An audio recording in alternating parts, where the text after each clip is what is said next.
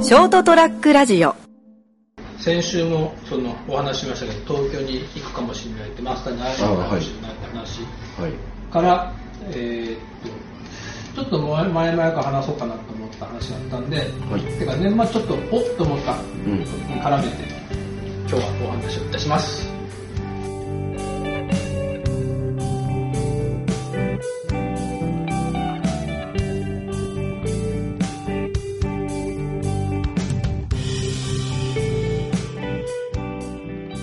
というわけで人生横滑りの斉藤でございますエピソード233回1月12日の床屋よもやま話73回ですで、えー、と生きった頭に今家庭の お相手は成田です。よろしくお願いします。お願いします2020年ね。はいバリカンで終わったんで、はい。一旦短くしていきますけどはい。あのー先週みたいに僕は東京に師匠がいるわけさ、はいまあ、マスターとかね、はい。あのーもちろんそのマスターだから師匠だから仕事をいろいろ教えてもらったんだけどえあと僕の師匠って5人兄弟で。男5人兄弟で長男なんだけどはい。全員結局利用師うん。なんですよねすごいですね。でみんなそれぞれお店が持ってて、うん。あのーそのうちの、えー、と三次男さん僕の師匠が長男でしょ、うん。次男さんと,、えー、と一番さ五男の人のお店には僕も行ってたんですか、うん。結局ぐりぐり回って、はいはい。何ヶ月一つ初めて一月おきだったかな。うーん。それから何ヶ月とかねうん。やったけど。だからそこそれぞれのお店でなんかまあいろいろ教えてもらって、うん。でいろんなお客さんと接してね、うん。勉強させてもらったんだけどあのそのうち一軒次男さんのお店が東京の、えー、と武蔵野市にうん。あってうん。名前だけは聞いたことがある街ですね。駅で言うなら、えー、と三鷹えあの JR 中央線の三鷹駅うん。に近いえーと三鷹三鷹市だから 武蔵野市どっちかというと吉祥寺に近かったかな、うん。で武蔵野市って多分今でもだろうけど、うん福祉の町特に力入れてて、あのーそのお店があった近くに自閉症うん。うん。いわゆる自閉症の子の専門の小学校中学校があって、へえ。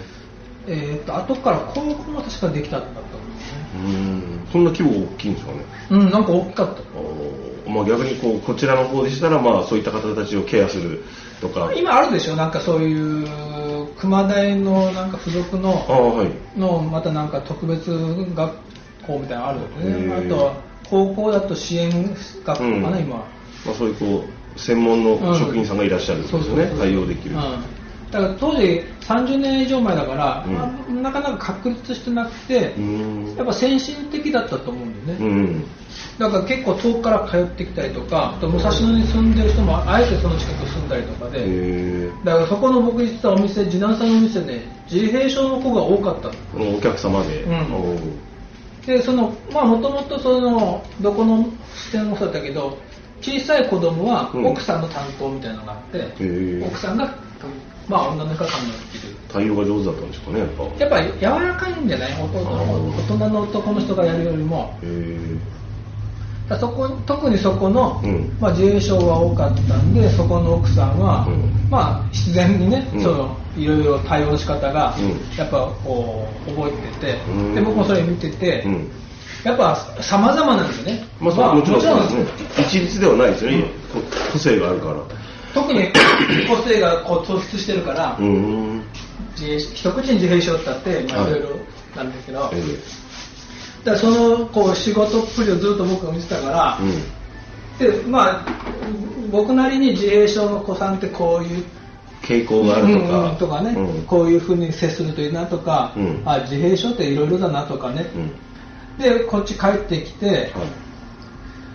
で熊本で仕事するようになって始まりは覚えてないんだけどえなんかやっぱ自閉症のお子さん来られた時に、え。うん。まあ僕はそれ見てたから、うん。なんとかこううまくこう対応しながら、うん。であのまあ自閉症の子じゃなくてもそうなんだけど、うんこう小さい子って座ってるの嫌だから途中で嫌がったりなんか難しりますよね、うんまあね。まあ、それは変わんないんですようん。だからまあダメならダメでまた次来てください的な、うん。今日は顔見せでお店に慣れてもらいましょう僕に慣れてもらいましょう程度で、うん。ゆっくりやりましょうって必ず今日髪の毛短くしなきゃいけないわけじゃないっていうぐらいで来てもらえればみたいな感じでやってたら、うん。なんかこのそれはまあうまくいったんだろうね、うん。まあ、その人が紹介して、うん。でまあ当時だと電話かかってくるわけですよで、うん。子供が自閉症なんですけど、うん。やってもらえますか？うんだったから、ああまあとりあえず断りしないから、うん。ぜひ来てくださいって言って、うん。来てみてお互い様子を見て、うん。ちょっとずつ進めていきましょうみたいな感じをずっとやってたの。うん。だから結構だんだんやっぱりその紹介紹介増えて、うん。うんやっぱ多い時は1日で来ない日来ないって来ないか、うん。でも週に56人はとか人もあったと思うんだけど、え当時はねえ、うん。であの熊本のそういう自閉症児を持ったうん。家庭って親御さんのうん。会みたいなのねうん。のあ人たちが作り上げたなんかお出かけマップで、うんここならその髪の毛切ってもらえますよとか、まあ食事とかレストランとかいろいろ、その紹介マップを載せていいですかみたいな、うんあどうぞ載せてくださいって、うん。でそれまた見て来た人とかいて、一時期結構多かったんですうん。ただ今はもう俺一人でしょ。あ多分今ならちょっともうまあそれこそ初め様子見だけど断ることはないと思うけど、うん。やっぱ条件付きに、うん。昔はね元の奥さんもいたし、ん。うん。おふくろもいたから、うできたけど今ならやっぱちょっとあれな断っちゃおうかなって思うけどあ。なるほどね。それはもうそういうね自閉症の子じゃなくてもだけど、うん前も言ったけどもできないものはできないっていう、うん。無理してもしょうがないです。お互いに良くないですからね。それでもねなんかなるべくやろうと思って、うん。初めはだってもうここに椅子に座るっていうかね店に入ることもできないなと思って飛び出していっちゃうしでも電車が好きってうちの場合は電車通るじゃないですか、うん。だから電車見てる間はうん。じっとしてる。じゃあってあそこの入り口のとこまで椅子はいはいはい。スツール持ってってそこに座って電車見て見ときなって、うん。でじゃあ来るよって。で夕方だとうん15分おきに1回 2, 往復1往復するから、うん2回とに15分に1回、はいその間だけ切るみたいな 大変だな。で後の時間はもう残り続きの15分間は黙黙って話して、ね、何もしないで電車来たって言ったらちょちょちょちょ切って切って電車タイム。そうそう電車見ながらだからそれそういうやり方はその次男さんのお店の奥さんの。やり方っていうかこういう対応してたなーって。そうそうそうそうするとから、まあ、なんとかできてたなとか。あのー水の音が好きな子がいて、へーそこの店に、はい。で水の音が聞いてるんだようん。で特にねマンホールのに耳当てて、はいはい。一回見かけ見見かけたんだけどマンホールに耳当てて聞いてるの。危ないね、と道路で。商店街だからまあ、車はたまに通るんだけど、ええ。そこはおお母さんも一緒にいるからるほど。だからそのマンホールの水の音を聞いてる間に奥さん外に出てハサミで切ってたりしてたんだよ。すごいですね。すげえな。うん。初めは座ってんだけど我慢できなくても嫌だって、うん。半分もうちょっともうちょっとなんだけどなみたいになって、でじゃあまた今度来ますみたいになって、うんそしたら店出たとこのマンホールで耳当てで聞いてるから、よしまそこまで行って朝耳切ってて仕上げよう。そうそうそうそうだからあれはまあいろいろな問題はあるんだけど、うん。奥さんとその子供さんとかお母さんにとってはそれ正解なんだようん。だから俺それを見てたからうん。言っちゃうけど俺今仕事こうしてて、はい。一番俺の今仕事に役立ってるのはあの奥さんの仕事なんだよね。マスターの仕事ではないとは言えんけど。まあまあ、あの、なんていうんですかね。あの、通常では学ぶことのできない、うん。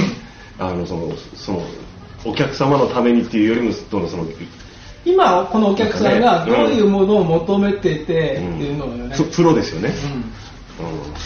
うん。一番俺あの奥さんの仕事が生きてる実は亡くなったんだけどねもう。ん。う俺もう20年以上前かな。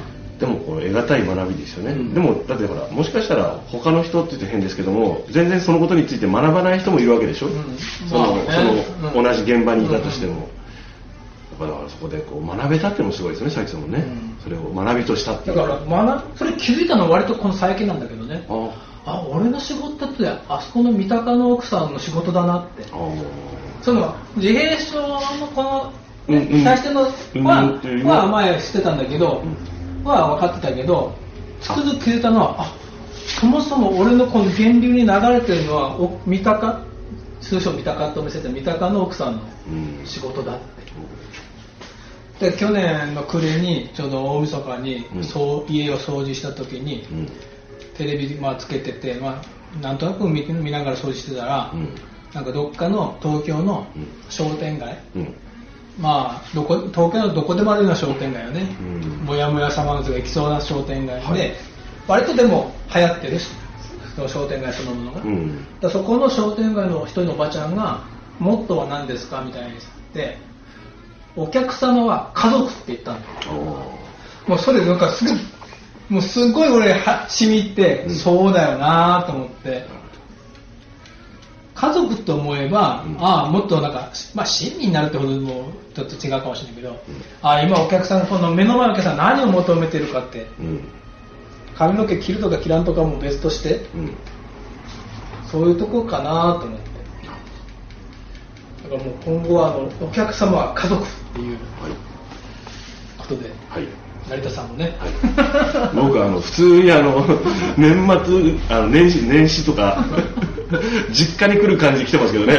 新年会とか。そうでしょ子供の見送りにもね。そうそう。あ行かなきゃってやっぱお客様って思うともう一歩いろいろこう接し方が変わってくるかなと思って。いや素晴らしいですね、今回なんすかこのいい話。でしょ。いい話シリーズはい。というわけで。そうね三鷹の奥さんの先行を上げに行かんかな。やっぱ一番。ただ三鷹の奥さんの仕事が一番参考になってますから絶対マスターたちに言うね何？ってお前。怒らそれこそ怒られちゃうかもしれないでも三鷹のマスターは喜んでくれるああそうですね、そういうわけで。今年ね秋には東京行こう。とその時にぜひそのご報告をしたいと思います。はい。おやすみなさい。